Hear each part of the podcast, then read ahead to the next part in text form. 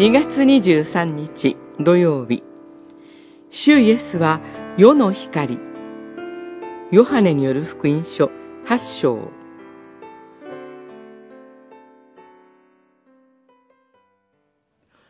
私は世の光である。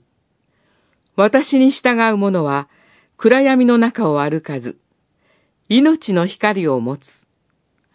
八章十二節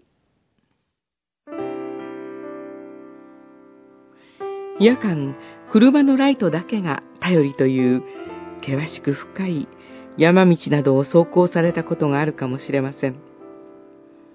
ところで、この世が暗闇という場合、夜のような暗さといった程度ではありません。夜が来れば必ず朝が来ますが、この世の暗闇という場合は、年がら年中暗闇です。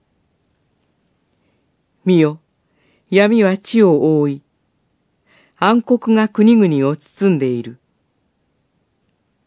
この世は人間の罪のせいで生ける誠の神を見失っています。